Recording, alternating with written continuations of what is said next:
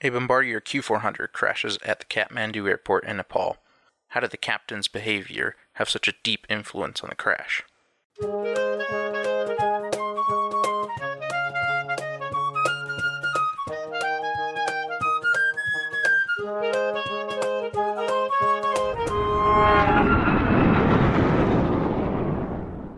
Welcome back to the Hard Landings podcast, everybody. I'm Nick. I'm Miranda, And I'm Christy. Oh, hey. and hi.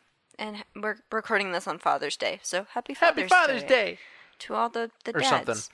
Although It's you, delayed. you won't hear it till two weeks and some change from now. yeah.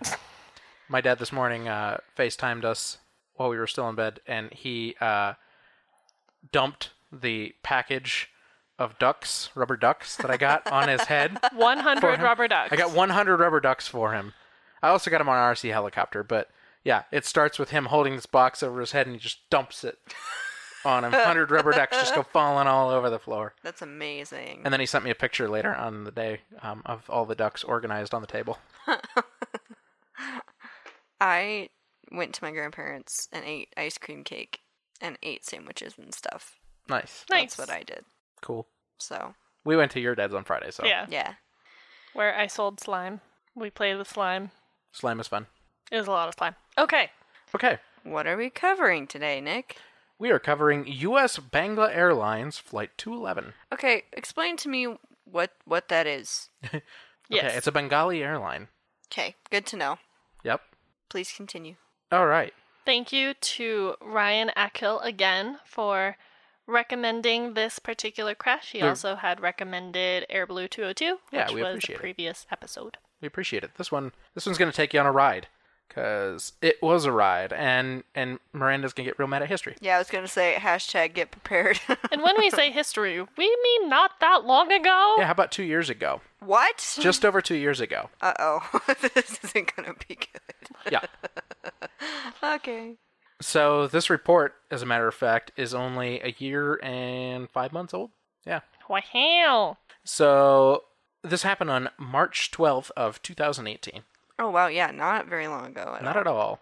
This was a a DHC 8402 or a Dash 8 Q400, or as Thank it is you. aptly known today, just the Q400.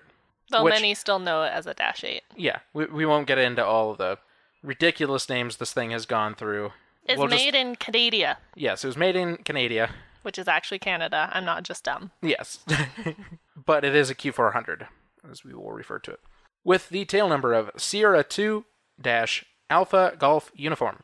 The captain for this flight, or as we will refer to him through this entire thing as the Pilot in Command, or PIC, Wait, we are?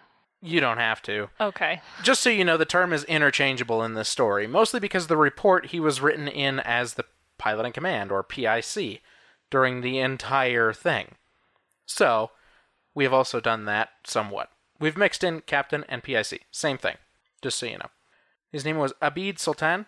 He was 52 years old. He had 500 or 5,500 hours total, of which 1,700 hours were on the type. The first officer was Prithula Rashid.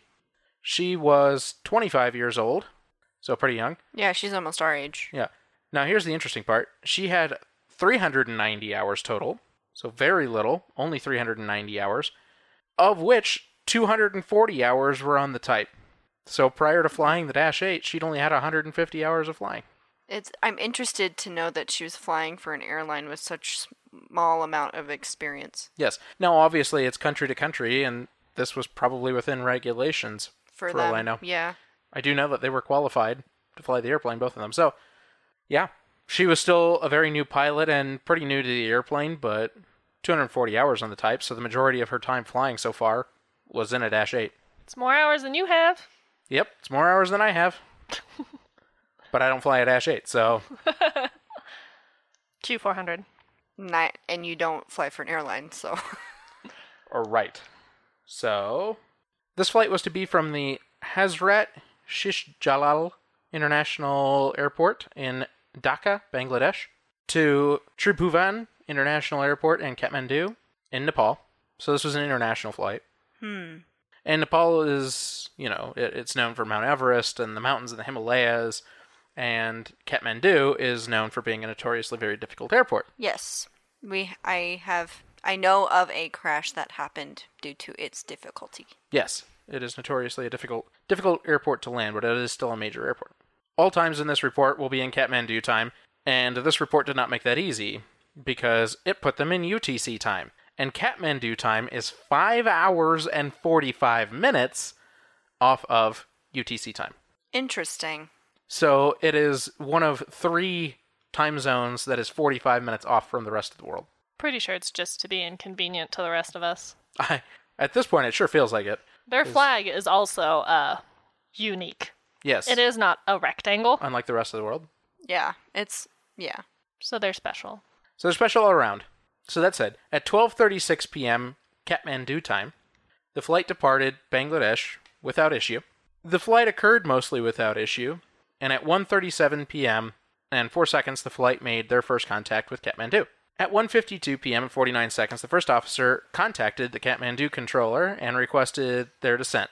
They, the air traffic controller gave them the clearance to descend to 16,000 feet with an estimated approach time of 2:11 p.m. and the first officer acknowledged this. At 1:55 p.m., the flight was handed over to Kathmandu approach, the approach controller. At 1:56 p.m., the approach air traffic controller instructed them to descend to 13,500 feet and hold at Guras, which is an intersection. So it's a it's a, just a holding point out away from the airport. The crew inserted this hold into their flight management system, so the computer in the airplane in the airplane that's telling the airplane navigationally where to go. At 1:58 p.m. and 41 seconds, the Kathmandu approach controller further instructed the flight to reduce its speed and descend to 12,500 feet. At 2:01 p.m., Kathman- the Kathmandu approach controller instructed the aircraft to further descend to 11,500 and then cleared them for the VOR approach to runway 02, maintaining minimum approach speed. So they wanted them to go as slow as possible. Cleared them for this VOR approach, so they were to fly to a VOR, make their turn, and then fly inbound to the airport. The hold in the flight management system, however, was not canceled over Guras, so it was the airplane was still going to fly to that point and circle. Upon reaching Guras, the aircraft turned left to enter the holding pattern. This was noticed immediately by the pilot in command and the first officer, and immediately the captain made corrections, and simultaneously this was alerted to the crew by the approach controller. So the airplane immediately started to turn left at that point where they forgot they had told they had put in the computer that they wanted to do that, and it began to do that left turn, and everybody noticed. And so the pilot in command immediately tried to correct this, and he did so by putting in a heading of 027 in heading mode on the autopilot. He did this to try to intercept the Kathmandu VOR for the approach. The airplane proceeded past the desired course, directed to the VOR, at 7 nautical miles from the VOR, which is okay because they were planning to fly to that track, 7 nautical miles from it, turn, and go straight inbound. Well, instead, 7 nautical miles out, they flew past that track. And they continued to the other side of the track for several miles as the airplane was still in heading mode. So it continued on the 027 heading rather than following the VOR. At 2:12 p.m., as the airplane reached 2 to 3 nautical miles from the VOR, the air traffic controller at Kathmandu Tower at the Kathmandu Tower alerted them that their clearance to land was given for runway 02, but they were currently approaching runway 20, the other end. The tower controller asked their intentions, to which the pilot in command replied that they wanted to land on runway 02, so the runway that they were actually given instructions to land on, but they were still currently on the other end. They were trying to land on 20. The aircraft then made a 360 degree turn to the right for a holding pattern, basically. The air traffic controller then instructed them to join the downwind for runway 02 and report when the traffic landing on runway 02 was in sight. So, in other words, there was another airplane on the other end of the runway landing where they were supposed to be. And they wanted them to report that traffic in sight, but they wanted them to fly past the airport on the right side to turn around and come in on the correct runway instead of on the, the end they're on. So they were instructed to go to the proper side of the runway Yes. because correct. the tower controller saw they were on the wrong side to land on zero two. correct. Okay. I was just gonna ask why did no one say they were in the wrong spot? The air traffic controller did several Okay. times. Okay, cool. However, instead of joining the downwind, the aircraft continued on its 360 degree turn, still on the wrong side of the airport, The air traffic controller then instructed them to remain clear of runway 20, be it that there was traffic, and continue to hold while the other traffic completed the landing on runway 02. They did so. At 217, after the aircraft had landed, the air traffic controller allowed the flight the choice of runways to land on at this point because it was becoming difficult. The flight made another 360 degrees, but in the other direction this time, still on the wrong side of the airport. So they're just going in circles. Yes. and they decided and they decided that they would land on runway 20. So they finally decided they'd land on 20. Yes, So which they the- realized they were on the which side of the airport they were on. They realized which side of the airport they were on and they decided to just land on the, the basically the wrong direction than what they were originally giving. Which the air traffic controller gave them the choice at that point, so Right. they went with that. But they're still just circling Yep, they were in just circles. circling. Uh, okay. As the airplane appro- approached the runway threshold at 2:18 p.m. and 27 seconds, the tower controllers noticed that the plane was close to the ground and not at all aligned with the center line of the runway. The tower controllers canceled the landing clearance, saying takeoff clearance canceled. Yes, just to add to the confusion. To which the crew did not respond. They flew low over some buildings, then pulled up and nearly missed the control tower. The tower controllers even ducked their heads, thinking that the aircraft would go through the tower. At 2:19 p.m., the aircraft crossed erratically over the busy passenger ramp at Kathmandu, over to the runway, where it impacted heavily on one wheel, then left the runway and proceeded off the left side through a perimeter fence and into a ditch, where the airplane broke apart and erupted into a large fire. Of those on board, 47 passengers and all four crew members perished in the accident, for a total of 51, but 20 passengers were seriously injured but survived. Good for them. Yeah, pretty amazing when you'll see. Oh, good. Examination of the captain showed that there that the cause of death was multiple trauma injuries to the head and the chest tied with carbon monoxide poisoning. what? So, so this yes, this gets interesting. And the first officer, on the other hand, the cause of death was showed to be blunt force to the head. Just blunt force just to the head. Just blunt head? force to the head. So what that means is that the first officer had blunt force to the head that basically immediately killed her, and the captain had blunt force to the head and the chest, but actually died because he couldn't move from that, and instead inhaled Too much smoke? too much smoke. So Oh. he was alive after the accident, Okay. Great. but then died. Isn't it? As for wreckage, the aircraft touched down 1,700 meters, so in feet, you're talking almost 5,000 feet past the threshold of the runway. Awesome. left the center left of the center line where it left a very large tire mark and then it departed the left side of the runway it went through that outer perimeter fence damaging that down into down a rough slope and impacted the other side of the ditch the aircraft broke into several large sections the engines landing gear and the apu were mostly or completely separated from the airframe the aircraft exploded and had a very large post-crash fire but first responders were on the move to the crash site within 16 seconds of the crash Good. yes Because because they all watched it happen. because everybody saw it happen. Literally everybody. Well, they have emergency people at the airport anyway. So, Yes, there is an unbelievably dramatic video of this, several actually, of this. I'm I'm still very okay. confused. Sorry. You're going Real to be quick. very confused. I'm confused on how they Allow me to show you a I- map.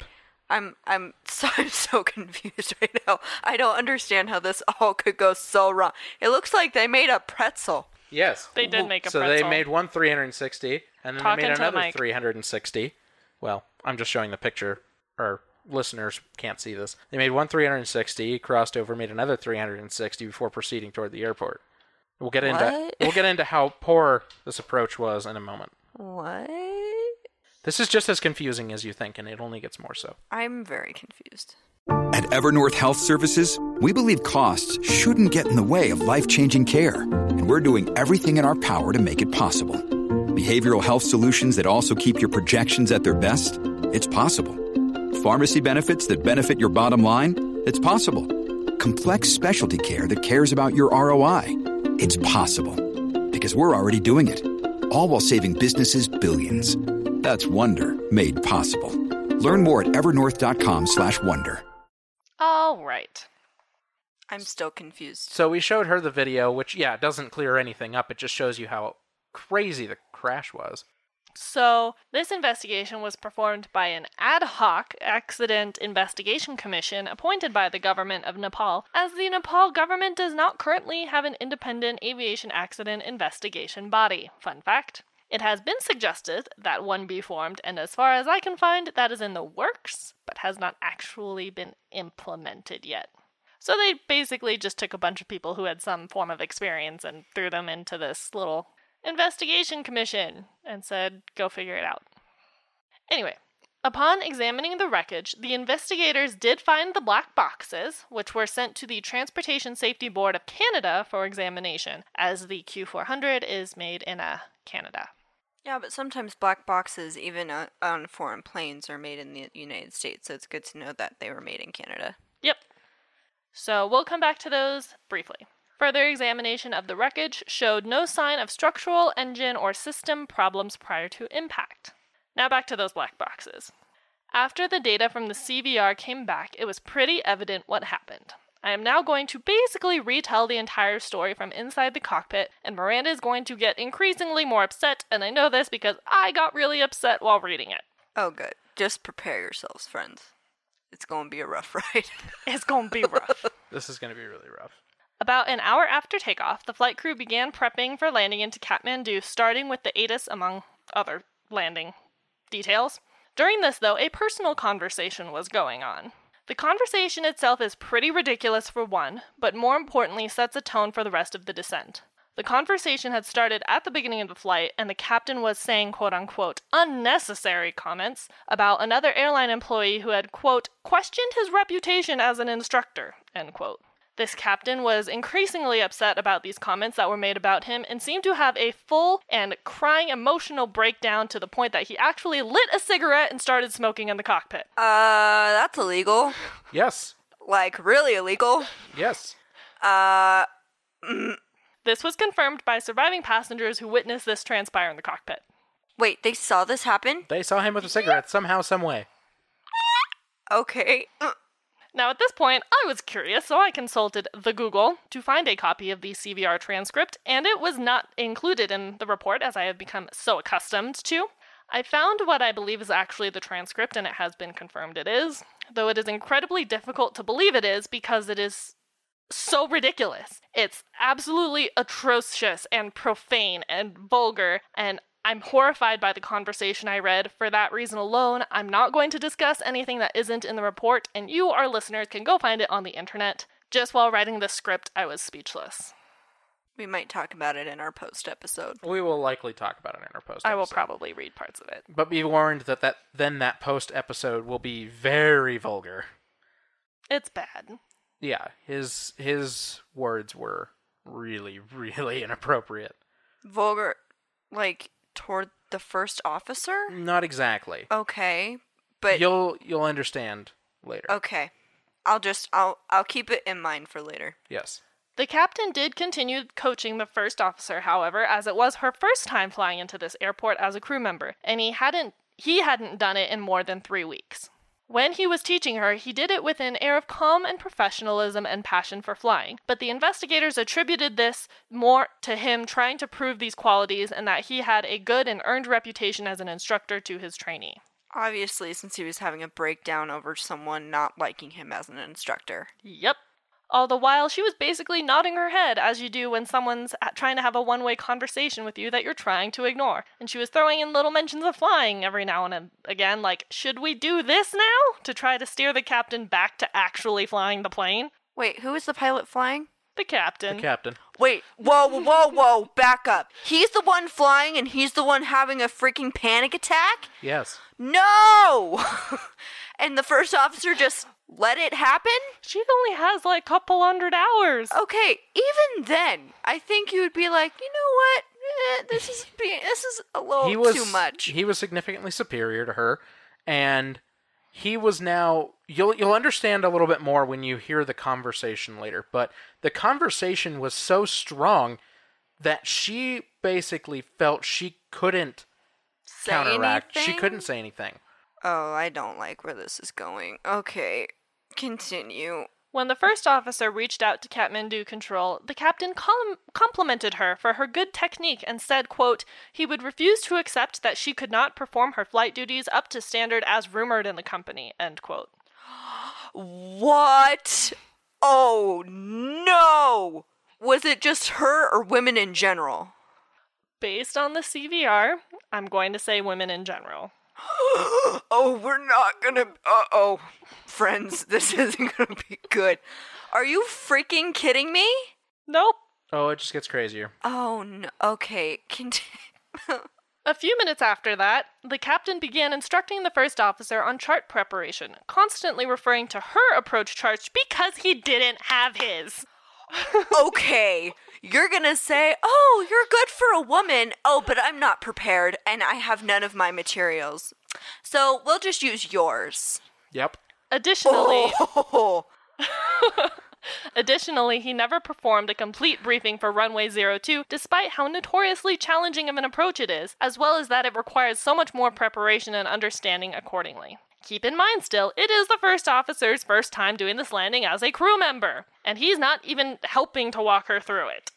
wait, but he's the one flying. Yes, but she still has duties. Yeah, Yeah, like she still has running first officer checklists duties. and things like that. But I mean, Checklists. it's his and job to land the plane, right? They're still supposed to go through briefings on everything, Well, yes, that's um, And- normal. Yeah, and they didn't. And he's an instructor, he's supposed to be teaching her.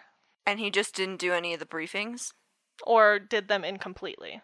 Yeah. That's that's a oh, I want to So basically, so bad. basically, they were setting up for an approach that neither one of them really knew what to do for. He hadn't done it in three weeks. He hadn't done it in three weeks, and she had never done it. And And he was obviously distracted. Yeah.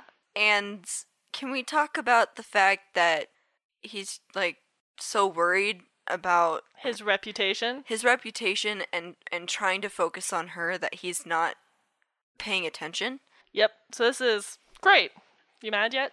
Oh, Oh, I'm, I'm yeah. assuming it hasn't even gotten to the worst part yet. probably not. Uh. The captain then had the first officer put her charts on her side console where he couldn't see them, despite him being the pilot flying. It is at this time that investigators mentioned that the following critical discussion items were never reviewed at any point during the descent. Get ready for a list. Minimum sector altitudes, final approach inbound course, type of approach, surrounding terrain with highest optical sectors, descent rate requirements, aircraft configuration schedule, speed control, stabilization criteria, missed approach point and procedure, minimum descent altitude, and runway lighting. So, in other words, they had no idea what the highest points were around them, what altitudes they needed to be at, when they needed to have the gear down, what approach they were doing, which runway they were using, when, what MDA was, And where they could do a, a go around if they needed to. Nothing. Yep. So this is wonderful. Uh, they didn't have a chance. they didn't have a chance. There was no way they were going to be able to land that plane. Oh my gosh. At 1:45 p.m., the crew did their descent checklist and requested descent from Kathmandu Control, at which time they were cleared to descend to 16,000 feet and were passed off to the approach controller. By the way, that was all just the pre-approach section. Now let's get into the actual approach. Oh, oh, good. I can't, I can't imagine how bad this is going to be. The approach controller told the flight to descend to 13,500 feet and hold over Guras via Romeo arrival. The crew had discussed holding patterns to this point as they had arrived a bit early, and Kathmandu has a reputation of needing to be in a holding pattern for a while due to heavy traffic. The captain was showing the first officer how to set up the nav and flight management system for a holding pattern configuration. They were then uh, instructed by approach to slow to minimum clear speed and descend another thousand feet. All configured for a holding pattern, the crew was then cleared to descend another thousand feet and was cleared for a VOR approach to runway 2. So basically, they were all ready to go into a holding pattern and then were told not to. The crew acknowledged, but forgot to disarm their holding pattern inputs, and the captain also lit another cigarette at this point, just three minutes from the Guras waypoint. This is also when the approach checklist began. Also during this, the pilot in control admonished the first officer for holding the power level since he was the pilot flying and that she needed to keep the heading bug on top. Once at Guras, the flight was cleared to continue, but the plane began to hold over Guras as it had been configured to, and was realized by both the flight crew and the approach controller. So the captain selected heading mode to 027 degrees to override the autopilot LNAV, keeping a 5 degree maximum bank angle. By doing this on the flight guidance control panel, the aircraft lost the flight management system auto flight final approach lateral navigation guidance. There's some bordered mouthfuls. They lost the ability to help find the VOR to get to Yep, the airport. because it was Got set, it. was set to heading mode instead. Right. And the flight management system then wasn't following what they were inputting. Great. Now, mind you, they were supposed to have the landing checklist completed once they got to Guras, per the operation manual of the company. And they didn't. And they haven't even started it yet. Oh, good. Now, the flight profile had become too high rather than the uh, desi- desired descent because the captain was now distracted and the aircraft was now in pitch hold mode reversion since he selected heading mode. He then commanded on the pitch wheel to go to a descent rate of 1300 feet per minute. 15 miles from Romeo, flaps 5 was requested, and then 15 degrees of flaps was requested at 13 miles out. The landing checklist was now being performed, and the captain confirmed that the landing gears were down and the three indicator lights were green without actually checking, and they were not, in fact, down and locked. Wait, what wasn't? The landing gear? So the landing gear wasn't down And he said they were. without even looking. Yep. First officer didn't notice that either. Okay, but sh- as we talked about, she's severely inexperienced. Yeah. So this is going great. And if the captain's like, "Oh yeah, they're on," what is she gonna say? No, they're not. Like uh, clearly, his view on women and them in the cockpit, on top of the fact that he is also very upset, probably didn't make her want to um, speak up, even if she did notice. Nope. Now, 10 miles final. A landing gear unsafe tone sounded continuously, but was disregarded by both pilots. What did they think it was? I have no idea. Chap liver. Sorry. Obviously, since they just ignored it, if there's an alarm going off, clearly there's something wrong. Mm-hmm. The crew was now transferred over to the tower controller and was cleared to continue approach with the gear unsafe tone still sounding in the cockpit. Eight miles out, the captain entered the wrong minimums, probably because he didn't have the chart in front of him. He then asked for the landing checklist, even though it was already complete, even though the gear unsafe tone was still sounding. Now in the final descent, the first officer kept reiterating to the captain that they were 5 to 600 feet high on the profile. With everything so chaotic in the cockpit, the crew missed the 022 heading for the runway at 7 miles out and went east of the runway course as they were not in VOR mode and made no attempt to remedy the situation. Air traffic control did not alert them either, Okay, that was that was a problem on air traffic control's part. which we too. will get into We'll later. get into that in a bit. The CVR showed that the captain was having a hard time hearing the first officer in the loud cockpit, and he once again asked for the landing checklist, to which the first officer said again it was already complete, again, regardless of the landing gear unsafe tone in the background. I wonder why he was having such a hard time hearing her. You know, I just wouldn't be able to figure it out. Maybe you should turn off the stupid alarm going off in your cockpit and you'd be like, oh, actually, maybe we should check the landing gear. I don't know. So It's- this is going splendidly. Yeah. The aircraft then reached the missed approach point where they should have called a go around if they didn't have visual, and they had varying descent rates, some as much as 1700 feet per minute, and they weren't on course for the runway, and now the enhanced ground proximity warning system was yelling sink rate, too low, gears. The tower cleared the flight to land on runway 2. The crew could not see the airport at this point, and they did not perform a missed approach because, of course not, I guess. They didn't know where they were supposed to be for a missed approach anyway. Now the first officer noticed that the landing gear wasn't down and did so at the captain's request. He asked for the landing checklist for the fourth time. Was he intoxicated or something? Nope. I'm confused. It.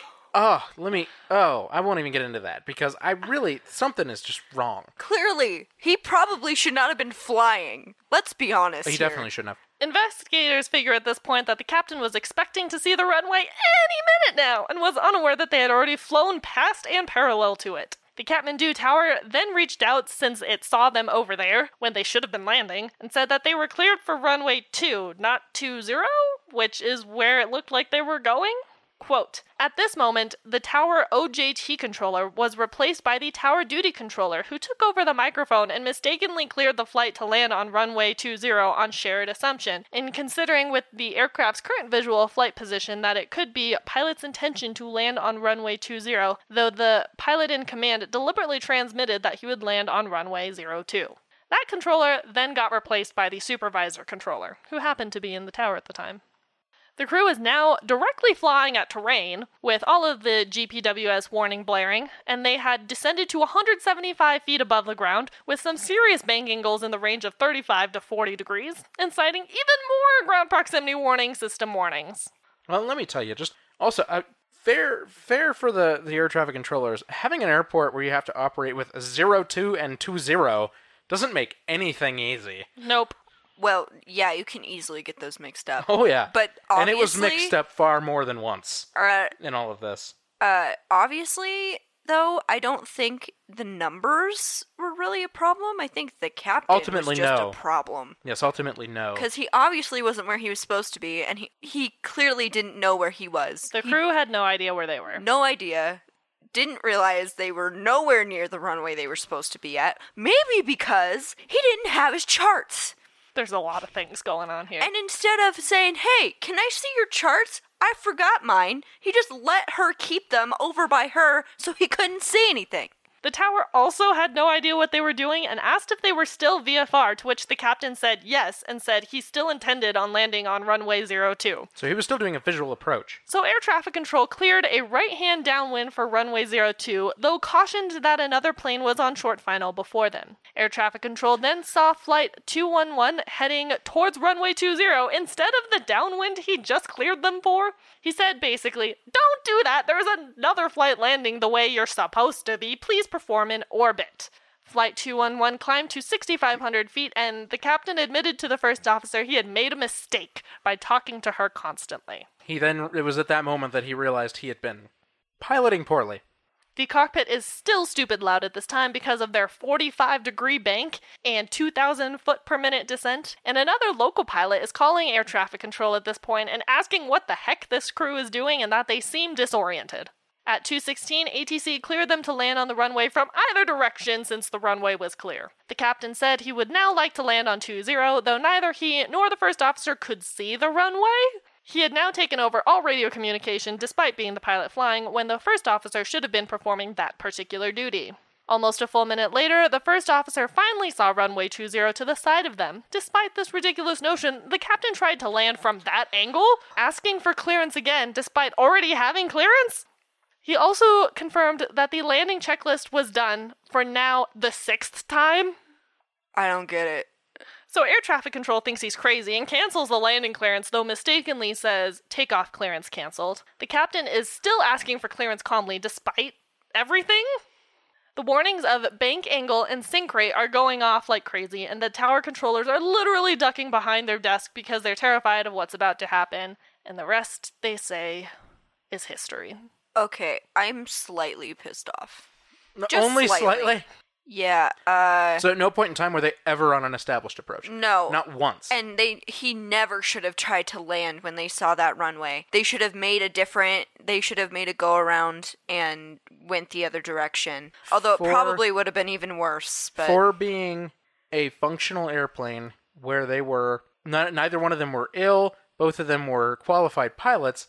This has to be the absolute worst attempt at an approach in an airliner I have ever seen. it's horrible. He has no idea where they're going. She is so inexperienced that how the heck she's never flown into this airport before. And it's a dangerous one. So how is she supposed to know what's going on? And- he clearly doesn't have any idea where he is. And on top of that, I mean, they're just. It was unbelievably unprofessional, and it was unbelievably just scary. I mean, there was not one part of this approach went correctly, and not one part of this approach was done in a in a professional manner, let alone by somebody who has 5500 hours. It seems like it was done by somebody who has no experience at all. And he's smoking, In the cockpit. which again, is still- illegal. I have a really hard time, and we'll get into this more when I get into the findings, but I have a really hard time believing that he wasn't at least a little bit under the influence of something. I know. I feel like When you hear he the- seems intoxicated. When to his body was examined, they did not find anything other than tobacco. However, they also didn't test for medications, Oh, that's fair. So maybe he was high on something else. or just too drugged on something. He had too much of something. He had a Xanax or something. When- I don't know. If it, when you listen to the ATC recording, which we have on our website, you'll notice that he sounds out of it. He really does. He sounds totally out of it. He's not following. He's totally in a different place. His mind and he sounds slow. His speech sounds a little slurred. Something's just off. It's just completely off. Yeah, it, to me, I don't think that was a good plan. Also, the audacity of him to be upset about someone calling him a bad instructor. Look at this flight. Well, I know that was from the get go. It was That like was the irony when I read this. I was that like, was excuse the me? The biggest irony is he's The upset. audacity. He's upset the whole flight about how somebody's like, "Oh, you're not a very good instructor. Oh, I'm the best instructor we have." Blah blah blah. And I'm not a bad instructor. Crashes an airplane. I would also like to say that the investigators, much to their credit, tried to make him sound less vulgar than he was and tried to really get to the point of the problem he was trying to convey to the first officer. But He his was- reputation wasn't as a instructor was not the only thing in question No. and he was talking about this other female colleague at the company in a very vulgar manner Very. In which I'm sure his wife would be disgusted to who, read. Who she knew, who the first officer knew, by the way. Yes, and was friends with. Mm-hmm. nasty. This other person. Oh, it was just, Just it's just bad. nasty. It's just bad. It's just bad. I know we've talked about this before. How dare you be sexist with a female in the cockpit? She clearly is in that cockpit for a reason. Given in the United States, you need a lot more hours of experience to be employed by an airline to And a be lot of places. Uh, but even then, she was considered qualified. She was considered qualified, and to say something like, "Oh, you're good for a woman," screw you. She's Yeah. there. She's fl- helping you fly the airplane. She's trying to learn from you, and you pull that crap. Yep. And any of you out there who have that idealistic, feel free to not listen anymore. Hashtag women in podcasting. per- like pe- women work women are professionals women can be pilots unless you know you're me and you- you're not tall enough but and i get it and a lot of countries have the idealistic thing of men in power women not that kind of thing i don't like it i never have liked it Oh, I have another point to bring up. So I actually I have a friend who I don't know if she's from Bangladesh. I should have asked her. But at one point in the CVR, it's not mentioned in the report, but I in reading the transcript, the captain calls the first officer daughter, which I thought was really really strange. And this happens more than once, actually. It happens a lot that he calls her daughter or my child or. And so I asked my friend if that's like a cultural thing. Is there something I'm missing here? And she was basically like, no. I mean, sometimes it'll happen with more elderly, which I mean, he was 52. He wasn't exactly elderly, but it's usually in, if it's in a professional setting, it's like if they had flown together many, many times or something to that effect. She actually works in the lab with Chris. Right. And she equated it to the relationship that Chris and Sam have together. Like, Okay. it's professional, but they're friends. okay Which I, I kind I mean, don't get me wrong. We've all heard that before, like, you know, the, the, the terms like my son, my child. Yes, this, but- that. But, but it's still kind of It- strange when you're flying with somebody you don't know. So I thought it was strange, and apparently, no, it's not a cultural thing. It, to me, It seems. it sets the precedent for you are lower than I am. yeah Like, I am teaching you, but I am just better. which as a by the way being a teacher myself that's just not a good mindset to be in it's it's- creepy. you not no. only that but like you also are learning from the people you're teaching too just Yeah. because you are a teacher and you are technically the professional and the expert doesn't mean one that you can't make mistakes and two that you can't learn from the people you're teaching And it doesn't make you a, a better person than somebody else. yeah to say oh i'm more experienced than you are so what Right. So what? They're in the situation too. They just want to learn. Right. If you're more experienced, then it's your job to, on an equal playing field, teach them. Yeah. I don't I don't know. I just and if she I I'm assuming, hopefully, that if she had been more more experienced, she probably I would hope have noticed some things, but as we talked about, she didn't have a lot of hours. She also had never flown into this airport before, and he kind of was just passing her off as nothing. That's what that seemed like to me. Which meant that he was also passing the flight off as nothing. Right, which you should never do because guess You what? You have passengers. guess what? People died. When you are that arrogant and that horrible of a mindset, people die. Especially if you're, you know, operating heavy machinery Yes. like a airplane Like an airplane. Or forklift. Thank you. we were having this conversation of whenever you read the side effects of medication, it's like take care when operating heavy machinery and there's it means a car or a boat or a plane and I always think pallet jack or forklift. Look Just at me in case. operating a crane.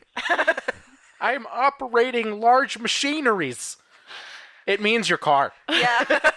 It means don't get behind the wheel. or a plane in this case. Yeah, yeah. He and again, we've talked about this, but he seems like he's on something. You'll think even more so later. Oh, great. So for findings, there were 65 findings. You. Yeah. We don't do 65 of them. We do a lot of them. Sorry, but we don't do 65 of them. They're also broken up into sections, as are the recommendations. The recommendations aren't as many. For findings, for the aircraft, they found that the aircraft was in perfectly working order, was certified, and was correctly loaded at the time of the crash. The only reason I bring that one up, that's the only one about the aircraft I'll even bring up, is to point out that the airplane was fine. There was literally Had nothing to do with the aircraft. Nothing wrong with the airplane. The airplane was completely fine. It was the one part of this equation that had nothing wrong. As for the crew, they found that the flight crew were in compliance with duty times. Okay, fine. So they were in compliance. They had enough rest, rest, period yeah. time. They had enough time on duty, and they weren't scheduled with too little rest time. However, that goes hand in hand then with the next one, which says they found that the CVR revealed that the pilot in command did not receive enough sleep the night before the, the accident How do they know that? because he he said out loud for the CVR to capture that I didn't sleep enough last night. I was awake all night, stressed out. I didn't sleep much. I'm super tired. I'm fatigued. He said all of these things out loud. And still decided, oh, I'm gonna operate an aircraft I'm operating today. heavy machinery. Yes. Yes, he did. They found that the pilot in command had operated in Kathmandu several times before, but the first officer was operating in the sector for the first time. So we knew that. So she was new there. They found that the CVR and eyewitnesses and eyewitness accounts by the passengers confirmed that the pilot in command was smoking in the cockpit during the flight. Again, illegal. Yes, do not do that. They found that neither of the pilots had practiced a visual landing on runway 20, the, the runway they were actually attempting to land on in the end, in a simulator, let alone in real life. Wait, they he'd never No, they had always approached into zero two. He this shows how disoriented he was. He had no idea where he was. None. He had no clue. They found that the pilot in command was engaged in unnecessary, unprofessional, and lengthy conversations even in critical phases of flight, breaking sterile cockpit rules.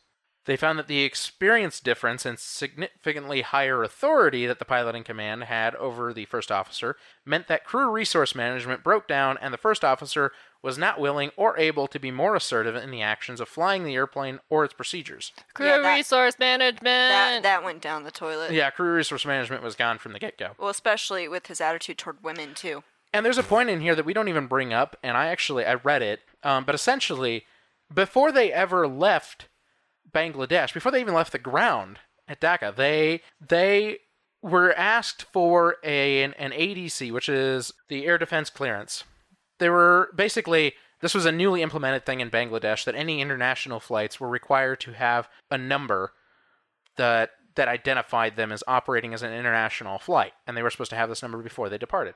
And they were asked for this by a clearance controller. He gave it to them, and then a ground controller also asked for it. So somebody else. So he was asked for it twice. You know, the ground controller probably didn't know that he was already asked for it once. But instead of just giving it back to him, he angrily gave it back to him. Oh, good. This was before they left the ground. Okay, This so- shows how far they broke down. yeah, in that's communication. that's great. This that's is- a good way to start off a flight. This is one part that I do want to read from the CVR, and we're we're going to roleplay a little bit here, and I am going to have to bleep out a lot. Dhaka ground BS two one one. Good afternoon. BS two one one. Good afternoon. Go ahead, ma'am. BS two one one standing at two eight south, flight Four Kathmandu, flight level two four zero. Do you have the ADC number? No, sir. I have one number two one seven seven. Operations BS two one one. How long will you take to respond? I want the ADC and FIC. In an angry tone. Kathmandu FIC for 211. FIC. F what? FIC. Oh, FIC, excuse me. For 211 is 1171 ADC KX848 and for 212 F- FIC. I don't want your 212. I want 211. I don't want to f- you. Read you again. Keep your mouth shut. This is how bad it was. This is before they left the ground. Got the clearance? Yes, sir. Lineup is due. Don't be scared. I'm going to stay for another three months. I'm going to f- these people right and left. And that's it. Yeah, that's all we really need to read. What? Oh, it gets so much worse. Yeah. I, I feel like I feel like the captain should have been like, you know what? I can't do this today. I'm leaving. At least if he had done that, It it probably Yeah. wouldn't have crashed. it might not have left, but okay. That's so ridiculous. Oh, it gets so it's already much worse. ridiculous. It gets so much worse. That's God. that's like the least vulgar thing he's said. I mean, that, that had the most expletives. It probably did. So yeah, he he was angry. Needless to say. He, he was reckless and emotional the entire flight. So let me to finish these findings. Go for it. They found that the PIC did not provide his smoking habits or history of depression in his last medical self-declaration. So essentially, Oh, he lied on his medical. So basically, yes. In in in Bangladesh, they're required, just like in the United States, to have a medical yearly, an annual medical examination. And however, in Bangladesh, they have a self-declaration of medical problems that they have to fill out, a form they have to fill out. And he neglected to put on there that he smokes regularly and that he has dep- depression. Now, we haven't even talked about this depression part with him yet, and we'll get into that. But essentially, he shouldn't have been flying. Oh, it's one of those, huh? Um, more so than you think. Oh, good. We'll get to that. Is it like a Germanwings that bad? Yeah. Yeah. Oh, good. if not Great. worse. We'll get to, we'll get to that because it was a known thing. They found that while teaching the first officer, the pilot in command was calm and professional, but while talking about other issues, he seemed emotionally disturbed. That is the words in the report. I I have a problem with this one because it makes him it almost gives him slack. It, it almost it almost defends him, and I don't like that. It says, while teaching the first officer, the pilot in command was very calm and professional. Well, no, there was no professionalism, if you ask me. It was broken down before he ever left the ground. He created an unprofessional situation in the cockpit that he wasn't ever going to get back. Even if you had a calm tone and you maybe sounded somewhat professional, he didn't handle anything professionally. Obviously, because he didn't even have his own charts. He didn't do any of the situations professionally, and you could consider this that he didn't even train her at all. So we move on to some flight operations findings. They found that it is evident that there were a number of standard operating procedures violations during the flight by the crew. Obviously, with the checklists not done correctly, the briefings not done fully, etc., etc., etc. They weren't following out the approach correctly. There's so many things. They found that international flights, especially to Kathmandu, after four short domestic flights, shows poor operational planning. So this was interesting because they they decided to blame the airline's operations, and this isn't the first. This isn't the only time. This is just the first time they blame the the airline's operations. But they they say the airline's operations had a hand in this because they put the crew on this much longer international flight When they'd only done domestic flights. after doing four domestic flights, which Right. domestic flights have very little demand. They don't have to worry about so many different customs, ADC numbers, different procedures and languages, all those things when you're handling it when you're just doing a domestic flight. They had done four previous domestic flights that same day and then proceeded to do this flight to Kathmandu, which was a totally different situation. And this investigative board believed that that hindered their their ability to basically make decisions and they believe that that was a part of this. They believe it was poor operational planning on the part of operations. They found that a lack of proper coordination between the dispatch and the crew regarding pre flight briefings led to the PIC experiencing a high level of stress, frustration, and anger. I don't know if that's. I, That is not could why he was have angry. contributed to his anger, but that's not the reason he was angry. Correct, correct. And and this is more more than likely taken from CVR stuff he said in the CVR because he clearly was unhappy with the dispatcher and operations in general. I'm really curious about the other conversations in his previous flights that day, but you Yeah, right. But in any case, he he was upset, and to be fair, they do believe that the the dispatcher at operations did not properly give them a pre-flight briefing at all, and I think that's true. They found that the aircraft was not fully configured for landing after crossing Guras, which was contradictory to the company standard operating procedures. They found that there was a lack of clear communication between the crew members as well as between the crew and air traffic control. They found that during the approach, the autopilot was in heading mode with just 5 degrees of interception angle to intercept the final approach course for radial 202 inbound for the Kathmandu VOR, but the VOR mode was never armed, which meant that the auto the autopilot flew the plane past the intended track and had to correct after the left turn. The high speed of the airplane, due to the gear being retracted, made the deviation more pronounced. So that's they're saying that it passed the course it was trying to do because they were in the wrong mode. They also didn't have it configured correctly. The landing gear wasn't down. All this stuff. So they believe that the airplane was going too fast, and it it made them go really off course. And I believe that that is maybe part of it.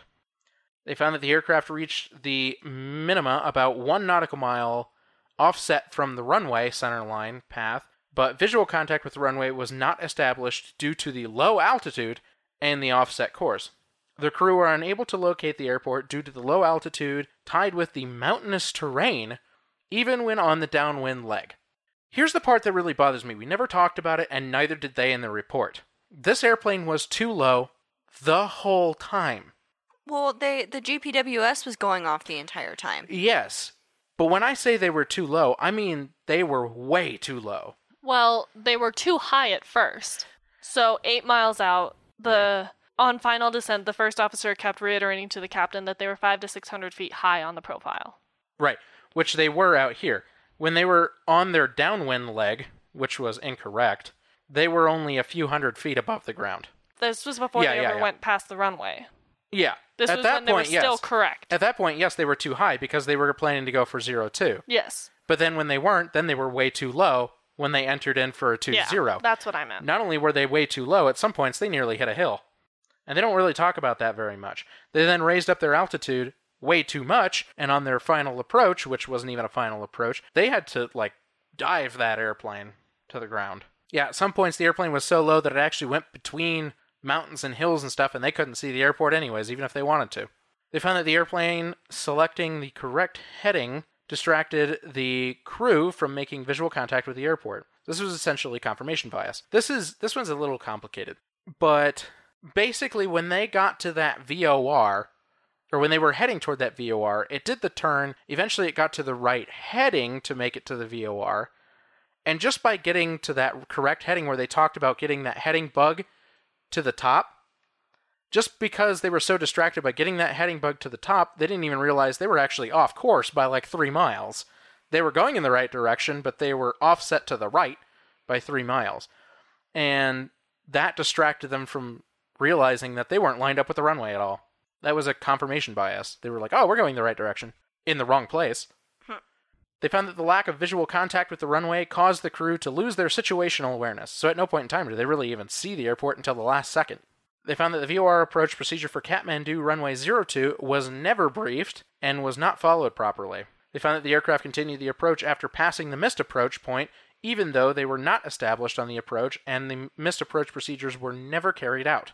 It- they didn't even brief on it, so they didn't even know there was a missed approach, basically. They found that the pilot in command orally said three green to indicate to the first officer that the gear was extended, even though the gear was not actually extended.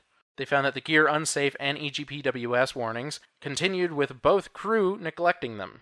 They found that the loss of situational awareness hindered the, con- the consciousness of the PIC to execute a go around to gain altitude for wider vision and a better ground orientation at any point during the time in which the plane was too low. So he never declared a go around at any point, Which is ridiculous. which is the one thing he probably should have done above all else. If he wanted to seem professional, he should have realized we aren't right. Nothing is right here. We're going around. Would have saved everything. They found that with situational awareness lost, the crew switched to manual control of the airplane all around while at very low altitudes, executing abnormal variable speeds and bank angles. So, in other words, the airplanes they just took control of the airplane manually for this visual approach where they were flying way too low, doing extreme bank angles at really high speeds for their approach. Which is super dangerous, by the way. Very. They found that the pilot in command had realized his mistake of talking a lot during the flight, which we talked about. He did say that. They found that during the final phase of the visual landing, the plane was flown manually in very close proximity to the runway with a very high bank angle of 30 degrees in order to align with the runway, which obviously didn't actually work. They found that the controls were not manipulated correctly to counteract the very high forces exerted during certain maneuvers, so they put themselves in situations that they could have, if they had put in rudder input or counteracted those things, they could have actually flown the airplane a lot better, but they they just didn't. They just didn't. They found that the aircraft impacted the runway with one outer wheel very heavily before skidding off the runway and catching fire. Did do we know if that wheel punctured at all or popped from that? We don't, but I can show you the skid mark it left. Ouch. Yeah. They found that the accident occurred while under the control of the pilot in command who seemed unaware of the danger until it was way too late. I'm not even sure he was aware of it then. No. He put the airplane where it was. That's the thing to me is like it- it seemed more like he was trying to show off. And at that Like point he knew what he was doing, but he didn't. he's like I can land this airplane even if it's in a bad situation, which is actually one of their findings. We'll talk about that in a minute. Now for operator findings. They blame everybody. They found that Guras was shown one nautical mile closer to the airport than it actually was in the company's procedures for the approach. Fantastic. So even at US Bangla, they they on their own charts they showed that Guras was one nautical mile closer to the airport than it actually was for the approach. However, the crew used the Jeppesen charts, so it actually didn't even matter. They actually had the correct charts, and in the end, this didn't even matter. Yeah, clearly. Yep, because they didn't even care. They found that the flight crew scheduling was not appropriate as per the existing approved company regulations. So, or even national regulations, they actually say. And I, I don't know exactly what they mean by that, but somehow they were scheduling them incorrectly. And I think it has to do with the international flight thing. And also just that, be it that Kathmandu is a difficult airport to fly into, putting somebody who has very little experience, that is a tough thing. They found that the procedure for the Kathmandu approach was not updated at the company. Their own charts were just out of date. They found there was a lack of coordination between the operations control and the flight crew during the pre-flight. There it is again. They just they blame the operations saying, "Look, you didn't help them." Now for air traffic control and airport facilities. They found that the air traffic control facility had the equipment to record the audio and the radar data at the time of the crash, and they actually used both to determine what happened. They found that the airport was equipped with the required communication and navigation aids as well as ground aids, and all were operating properly. So in other words, they had everything they needed to, they needed to make this landing work. They found that the air traffic control officers were not given recurrent training at regular intervals. Here's where they start to take the stance of air traffic control being at fault. And I'm not going to get into this debate, but Bangladesh and Nepal want to, by the way. Bangladesh doesn't believe it has much to do with the pilots, actually. They believe it was more air traffic control. They believe it was air traffic control's fault. Meanwhile, Nepal is like, "Are you kidding me?" And I side a little bit with Nepal. A little a little bit of a Uh, lot. a little bit? A little a bit of a lot. lot of it? I'm not even going to that's why I'm not Most even gonna get it? in, Yeah, that's why I'm not even going to get into the debate. The air traffic controllers sure did a few things wrong. This really wasn't on them though. There's just so much evidence pointing to pilot error. I'm sorry, but it it wasn't their fault. They found that air traffic control tried their best to assist the pilot in command, providing landing opportunities on any runway and ensuring that the airspace was clear for them of any conflicting traffic for this flight. They kept everybody out of their way and told him you can land wherever you want. They tried their best. They were they were attentive actually. They were contacting them pretty regularly, even though there was a couple of times they missed some things. But but are you kidding me? This airplane was all over the place. So I don't really blame them. Now for human human factors in medical history. This gets deep, and I, I don't want to get too deep into this, but we're gonna. Here's where I talk about the depression with the captain, and here's the part that's gonna make you really mad. Oh, good. As if she's not mad enough. The pilot in command was determined to be unfit to fly in 1993 due to his depression. He was flying for the Bengali Air Force when they determined that he was not fit to fly, and that meant that in Bangladesh, he was also determined unfit to fly. His license was revoked. He was later cleared to fly in 2002, again. However, that being said, that was found to be because he was neglecting to put on his medical, his depression history. So if he had put the proper depression history, he wouldn't have been flying, period. And these people wouldn't have died. Yeah, he shouldn't have been a pilot. He was his license was revoked. I guess I don't understand why they were just like, oh, so you're just not depressed now? Like, because they didn't know. but There wasn't a communication between the military and who actually issued his pilot's license. Who issued his medical? Oh, his medical. I mean, bad. literally, you could just a doctor doesn't can't necessarily pull up your flying record, and so he may not have known. He who is this there to do the job of making sure that he was in fit condition at the time to fly, which he didn't know that the guy had a history of depression that meant his license was revoked. I don't know. To, okay, so, and we'll talk about this eventually too when we get to the Germanwings flight. If you know about that flight, you know a little bit of what we're going to talk about. But part of the issue is in the United States, if you have a job where you have to get a physical, and part of that physical is mental health, if you are unfit to do anything that will affect other people, flying is one of those things. The person who is giving your physical has the right to tell your employer you cannot fly. Uh, or do whatever it is you do. The re- that's the reason why a lot of pilots have to get a physical every year. well, and they get a specific medical exam from the FAA. Right. And Yes. so the FAA knows and the my point is the medical professional is allowed to tell your employer they can no longer fly and, until these conditions are met or until they get help or etc etc this is not the same in other countries and again we'll talk about this again with the Germanwings flight they can tell the person that they shouldn't be flying but that doesn't mean that they can tell the employer that that person cannot fly. And in this case, if you completely lie and say you're not depressed or say you don't have any case of depression, there's nothing they can do. And when you don't talk, when two entities do not talk to each other about why he was discharged, let's say from the Air Force, there would be no way for them to know And he cer- had a history of depression. and certain medical conditions like depression, when you're getting screened for it, you basically have to self-report, Right, which is how you can get away with like just not letting anyone know. right. Right. And that, I mean, that leads into the next point, which says they found that the, the PIC's annual medical evaluation did not seem to touch on previous medical issues such as depression. This may have been missed as it was not on the self declaration form filled out by the PIC. So there it is. I mean, same thing. We He didn't declare it, and they missed it. They found that there was no evidence that the PIC suffered any sudden illness or incapacitation that may have affected the flight. They don't believe that he was suffering from any kind of physical condition, which probably wasn't. They found that there was no sign of any alcohol or illicit drugs in the PIC's system from the toxicology report and autopsy, but he was not tested for prescription medications. Ah, we talked about that earlier. I just I feel like there was something up. I mean, yeah, sure, he wasn't in the right mental headspace, and that can definitely affect you, and it definitely did him. But I feel like there was something more going on there. I just don't know. I do too. I, I think there he must have been on something. I believe that too. They found that there is clear evidence that the PIC was harboring severe mental stress. The effects of the stress were evident in his irritable, tense, moody, and aggressive behavior at various points. Which, by the way, stress does not help depression. Right. Just saying. I And- can speak to that from experience. Absolutely. I think most people can. I can. Absolutely, I can too. And they say this is likely why he had undue aggression toward ATC and operations personnel, which is in the CVR, and it is unbelievable the things that he said to these people. And they follow by saying they found that the foul language and abusive words he was using in conversations with a junior was very inappropriate and not expected from a level headed person. this person also was half of his age, Yeah, pretty much. yeah, less than. Completely inappropriate.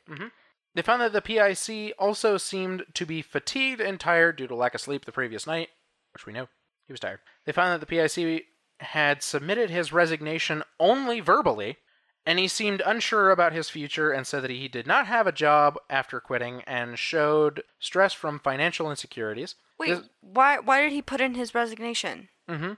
He okay. Why was he even flying? yeah, yeah, okay. So we will get into that more when in the post episode we read more of the CVR, but part of it was an extramarital affair. Oh, Or good. what what people believed was, and he argues was not. With Right. that other person that we were referring to earlier. The colleague that he was talking about. Mm-hmm. Ah, he says some really, really inappropriate things about her. and and about that situation and he apparently it was starting to turn into a legal battle and so he just verbally resigned from the company. He put in his resignation Ah, HR. just before this flight, basically, and, and not just before this flight, but basically before this flight, and he was supposed to finish at like the end of the month, something like that. So he was still flying till then. He was complaining he didn't have a job, his financial insecurities. He was stressed. He was talking about that the whole flight, and uh, they do say this caused stress and likely affected his ability to perform his PIC duties correctly. You think? Obviously. They find that the first officer asked the pilot in command about missed approach procedures for Kathmandu, but the pilot in command never briefed her on them and instead engaged in personal conversation. The failure to react during the missed approach the first time and missing the missed approach point, tied with the impaired decision making, were all probably due to stress in the cockpit. When I say missed approach the first time, that's when they went into that right hand 360 because they didn't know where they were. And she asked, and he didn't know. Yes. They found that the pilot in command had loss of situational awareness as they had passed the VOR, but appeared but he appeared to believe that they were still behind it and had yet to cross it. Yeah, no, he had no idea where he was. Nope. They found that this is the last recommend or last finding before the recommendations. I promise. So long. oh, oh, dude, the the the probable cause. Oh God, I'm sorry in advance. Let me finish this finding. They found that even in the last moments, the pilot in command seemed to have a fixation to land at any cost, and he never considered go around procedures even after realizing the plane was not configured to land, possibly because he was trying to prove to the first officer that he was a very competent pilot and could safely land the plane in any adverse condition. That is what they said in their report. They wholeheartedly believe he was trying to show off. I just, I imagine, sorry, I shouldn't be laughing because it's not funny, but I imagine like the first officer being like, oh, look, there's, there's the runway. He's like, okay. He's just pulling the stick over so he can He's land. like, we can put it there, nearly takes out the tower, nearly crashes on the ramp. He's like, okay. And you're like, wait, wait, wait, wait. no, It no, was- no.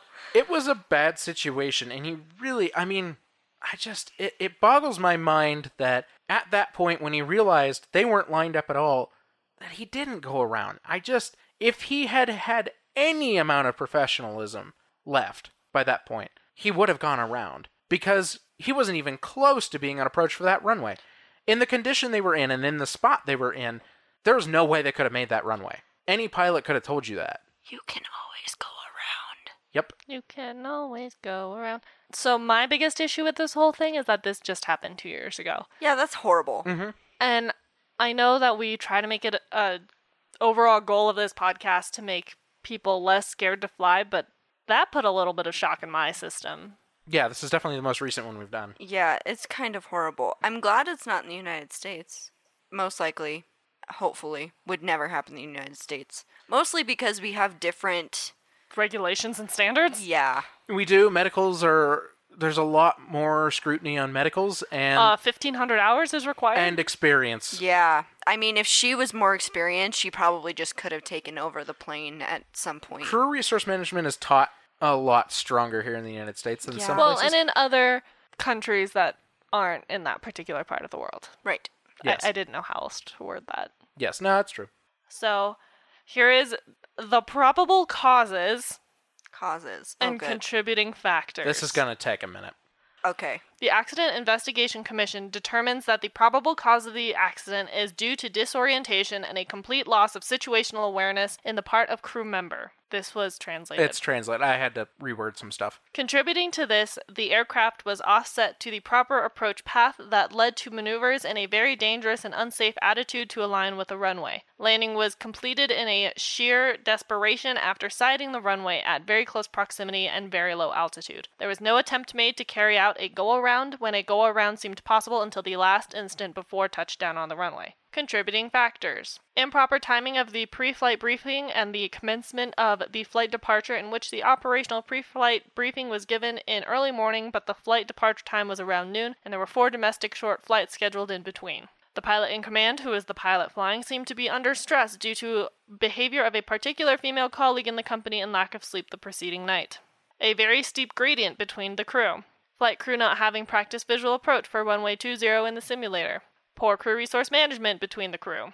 Failure to failure to arm the VOR to intercept the desired radial. aircraft never intercepted the radial, rather, it crossed over from left to right of the desired approach path of the runway while remaining on heading mode with autopilot on. Failure to adhere to the standard operating procedure, failure to perform proper briefing, not noticing the unsafe gear warning horn by the crew until approaching the MDA, pilot in command did not make corrective action to enhance ground proximity warning system warnings on time, Failure to carry out a, miss, a standard missed approach procedure in spite of the runway not being visual at the minimum descent altitude. Failure to meet the stabilization criteria of the aircraft on approach. Increased ro- workload on the pilot in command as he was manually flying the plane and com- communicating with the air traffic control. Loss of situa- situational awareness due to misalignment with the runway during initial mis- initial approach and eventually not being able to sight the runway. High bank angle, rapid descent, excessive threshold speed, inadequate inner rudder input contributed for hard contact with the right main landing gear to the runway. The speed, altitude, and the radio was never mentioned during approach. Lack of assertiveness on the part of air traffic controller in monitoring the flight path of the aircraft and not issuing a clear instruction to carry out a standard missed approach procedure. Lack of clear understanding and, uh, and, acknowledgement on the part of both ATC and the crew to clearly understand each other's communication regarding the landing runway. Lack on the part of the ATC to alert the crew of their actual position. Even though the co pilot was operating to Kathmandu, for the first time, the provision of a safety pilot was which was not given a importance could have been of a great help in the situation. So having another person on board to help. Yep. And lastly, lack of simulator training dedicated to the visual approach for runway 20 to the pilot in command. Wait, so they did four other flights before this flight that day? Yep. That's oh, what that's I was saying. bad. That's, That's- no good. That's no good. That's what I was saying. That's I why thought meant the four previous flights, like the days before. No, no, no, the right same before day. this flight. No, yeah, no, that was bad. That's why they were saying the operations. They were blaming the operations department for planning their day to be four domestic flights and then Were they one flying international together flight. the entire time? yeah, I think so. Oh, I would hate to Because they- see. I now I see what you mean by the the other conversations on the other flights. I'd hate to think what that was If like. this Especially CVR because- is what transpired because of the previous ones, I want to listen to those. I want the tea. Well, and the reason I think that they did all of them together, well, first of all, that's pretty normal. You know, you usually fly the whole day with the same person. But also, they talk about the the briefing for the pre-flight for this flight happened in the morning before the other four. yeah, that's not good. No good. That that's big. Ba- no, no on the flight operations part of things. That was big. No, no. You this shouldn't was have done that. This was not done very well. Obviously. okay, so there was your probable causes. Yeah, it was a Well, mouthful. etc.. That is by far and away the biggest one I've ever read or ever heard. All right, so recommendations. So there's three sections to the recommendations. The first section is to the Civil Aviation Authority of Bangladesh, or the CAAB. They recommended to the CAAB that before renewal of a license for a permanently grounded pilot due to medical reasons, a thorough periodic physical and psychological status should be, estat- should be assessed. Wait, he was permanently grounded? Yes, when he was grounded for depression. I mean, I mean, you're kicked out. That's a pretty serious thing. He's permanently grounded. And then they just let him fly Mm-hmm. again. A system should be adopted to monitor the medical condition closely in all subsequent medical examinations. That's the finalization of that one. They recommended that all airline pilots should undergo psychological evaluations as part of training or before entering in service. The airline shall verify that evaluation has been carried out. That's just saying that there should be a system in place to better understand pilots' psychology before they go into service, basically. They recommended to the operator, so to US Bangla Airline. They recommended that the operator should give emphasis to the proper and effective implementation of crew resource management in the cockpit. What a concept. Basically, just really reinforcement and teach it so much more crew resource management. They recommended that the operator should establish a system to ensure that the proper implementation on standard operating procedures in all phases of flight are carried out. They recommended that the operator establish an effective mechanism to monitor and assess the mental status of the crew in regards to professional development, financial issues, as well as personal and psychological issues. Therefore, a person who's not supposed to be flying won't fly. Yep. They recommended that the operator should establish a procedure to remove or deroster any crew member found to be stressed, fatigued, or emotionally disturbed. They literally just said fire him. Yep. In this case, yeah, he really shouldn't have been flying. There's a lot of things wrong there. Probably. No, he shouldn't have been. He shouldn't have been flying. They recommended that the operator should re examine its system to ensure that all relevant documentation is being reviewed and updated in a timely manner. This has to do more with the charts of the airports that the operator had in their standard operating procedures and were training on, that they weren't updated or reviewed. So information was incorrect and it was out of date. They recommended that the operator should revise their training process to include circling approach for runway 20 at Kathmandu in the train in the simulator training. So in other words, they found themselves trying to land on the opposite runway from what they almost always land on, which is 02, and they had no idea how to do it. They had no idea where they were, but then when they figured out where they were, they still didn't know how to do it. They recommended that the operator should reassess its pre-flight briefing to ensure that a proper pre-flight briefing is given to the crew by the dispatcher and is carried out. So they want like better oversight, basically. That one, that one's worded poorly, but they want better oversight of the pre-flight briefings for the crews. So they're not done four flights before the actual flight? Yeah, and they're not done in short. They need to be thought up. They recommended that the operator should revise their training process to include provisions of safety pilot training during Kathmandu route clearance training for less experienced pilots. This is just to say that they need to have a lot closer watch on training of lesser experienced pilots, especially when operating into Kathmandu, one of the notoriously most difficult uh, to operate in and out of international airports in the world. That and Lukla. Yeah, well, Lukla is the most dangerous airport in the world in general. This one, as a major international airport, notoriously because of the mountains on all sides, just makes it very, very difficult to operate in and out of. The procedures have to be very, very closely followed. Otherwise, stuff like this happens. Yes. And people die. Kathmandu's record of accidents is very, very high compared to most airports because the procedures are so, so strict and difficult to follow. It really has to be trained closely. They recommend that the operator should ensure that line oriented safety audits should be carried out periodically. So, audit everything that's going on with the airline.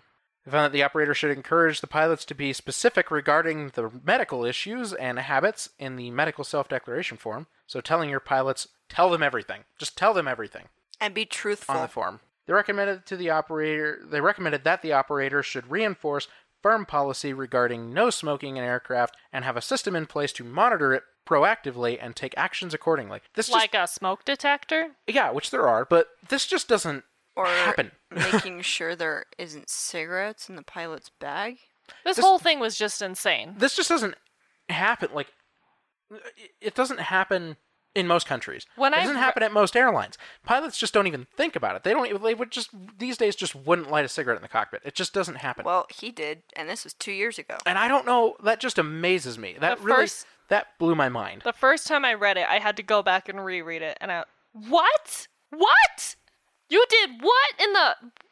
Again, It just he- blew my mind. legal. It's illegal. It's been so long since smoking was legal in airplanes. At this point, it's like, I let think- alone for crews. I think we talked about it at one point. It was like 1995. yeah, I think that was. The And that's just for passengers. For crew members, I'm sure it's been illegal for a long time. a lot longer. For fairly obvious reasons. Yeah, it's highly distracting. Um, smoke filling the cockpit makes it extremely hard to do your job. Well, and at one point he dropped the cigarette. Yeah, I have dropped my cigarette. Let me find the thing. Do you know where I have dropped it? It is on the left. There is possibility of catching fire. he's aware of the problem. Probably why we shouldn't be smoking in a cockpit. Yeah, this is just oh, it just gets yeah. Okay, final section, two more recommendations. These were to the Civil Aviation Authority of Nepal, so the CAAN. So they cover both the CAAB and the CAAN, both countries. I'm guessing these are about ATC. Yes. How'd you guess? It's the only thing that I can think of from Nepal. You're correct. They recommended to the CAAN to strengthen the capacity of the air traffic control training program so that the instructions and clearances are more assertive, especially in abnormal situations. So they basically want to make sure that, first of all, regular training is happening for air traffic controllers, but that that training also has them being more assertive and sure about clearances and of their instructions to crews to flight crews because and we didn't make this very clear but they cleared him to land like eight times on two different runways Yeah. Mm, and they great. didn't follow any of those They and we talked about this. They probably should have told the plane where they were at some point. Like, hey, you're uh, way off out there somewhere. We Right. don't know where you are. Which they uh, kind of did when they were like, "Hey, you're supposed to be landing on zero two, but you're approaching two zero. What are you doing?" Yeah, they probably should have said that when they deviated off course. like, really where are clear- you going? It was really clear that this airplane had no idea where they were or where they were going. Finally, they recommended to the CAAN that air traffic controllers should be more vigilant and shall visually look out for aircraft after the landing clearance has been issued in visual conditions. So, in other words, the air traffic controllers, and I just, I don't know. I mean, I feel like they still were looking at the airplane, but once they cleared them to land, they really should have been following the airplane all the way to the ground. That's kind of what they're saying. yeah, Especially because they were in visual conditions. So I they were mean, visually flying the airplane. there there was so little they probably could have done about that. I though. I and especially I think with the pilot being belligerent the way he was. yeah. I, I understand where the air traffic controllers made some mistakes. They were very confused, but they were in a really high stress situation too because they basically had a rogue airplane. This thing, th- this airplane was in the wrong place, doing all the wrong things, going to the wrong runway, completely ignoring all their instructions, basically. And so, yeah, they said some confusing things. They were just trying to get the situation under control, and they just couldn't seem to. And I don't think that's their fault. To blame them is really just is negligent of what actually happened. Yeah, they were probably maybe 5% of the problem, If that. if Yeah. that. Yeah. Like, I think this. of the The entire captain- thing. I think the captain was just so far gone. Unfortunately, it was doomed. I don't they think there's anything anything right. air traffic control could have done to change the situation. No, there really wasn't. And I feel that this recommendation is in here more for political reasons. Sure, and that's true. There was one Bengali investigator on this board. One. And so that's where I think Commission. Yes, on this commission. I think that's where that's where Bangladesh had a problem. They were like, we're really underrepresented here. well, not only that, And I understand that. part of my issue too is they kept saying, "Oh no, it's ATC, it's ATC," because I feel like they didn't want to take responsibility for the fact that their pilot was completely and utterly not doing what he was supposed to. And they didn't want to take that on, so they're like, "Oh no, no, no, no, it's ATC's fault." And Nepal's like, "Uh, What? excuse you?"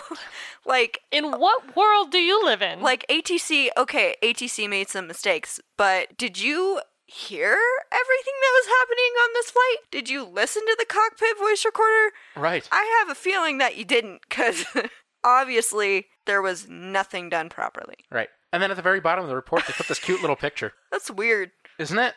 They put like smiley faces. Yeah, they put little Looked smiley like faces. a temple in the middle. Yeah, little smiley faces in a temple at the very bottom of the the report. I don't know why you'd put smiley faces at the bottom of a report. Anyways, that's that's the whole of it. I know that was kind of a long one, but this one was it was interesting and definitely maddening. And I Horrible. oh, it just there's so many things wrong. I it you know, I I understand when there's a little bit of something wrong happens, and that can really cause some big things to happen. But with this, This was insane. I feel like this was God, I don't even know. I mean, I don't know how to put it. I feel like this was so highly unprofessional. It just blows my mind. That this could happen. Or the fact that you would even think, like the fact that he thought it was okay, even in the little part of the recording that we've talked about, okay? That he thought it was okay to talk to anybody like that. And then continuously talk about stuff that isn't appropriate for what they're doing. Because we've talked about this before. When you're on long flights and you're at a certain point in your the flight schedule, Yeah. you can talk about some personal stuff and whatnot, but being completely inappropriate and vulgar and then it kind of putting into perspective to the first officer like you don't know what you're doing but I know what I'm doing because I'm a good person because I'm a good flight instructor even though this person says I wasn't and blah blah blah blah blah you know it's just proves such high amount of I I, I want to know what he was thinking that made him think it was okay I don't know. This whole thing, it was disgusting. Again, I was disgusted reading this. It was atrocious and ugh. Yeah, yeah.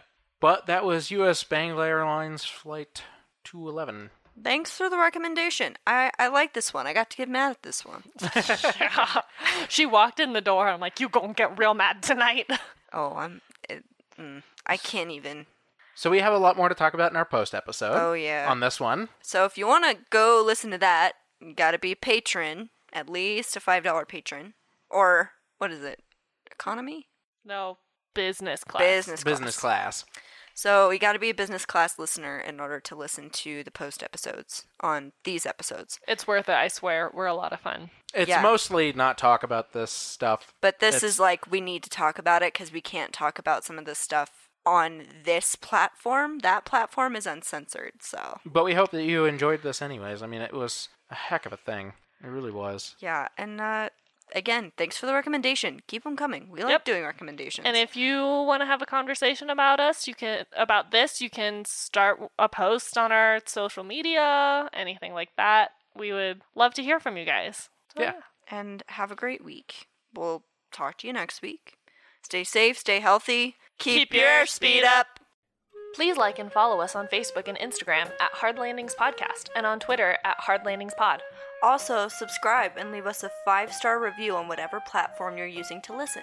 If you want to see photos and sources for this episode, please visit us at hardlandingspodcast.com, where you can also leave us feedback and ask questions. This episode was researched and written by Nick and Christy. Our theme song was written by Miranda and performed by all three of us, plus Leo. And our logo is by Naomi, and our social media is coordinated by Sonora. Catch you next time.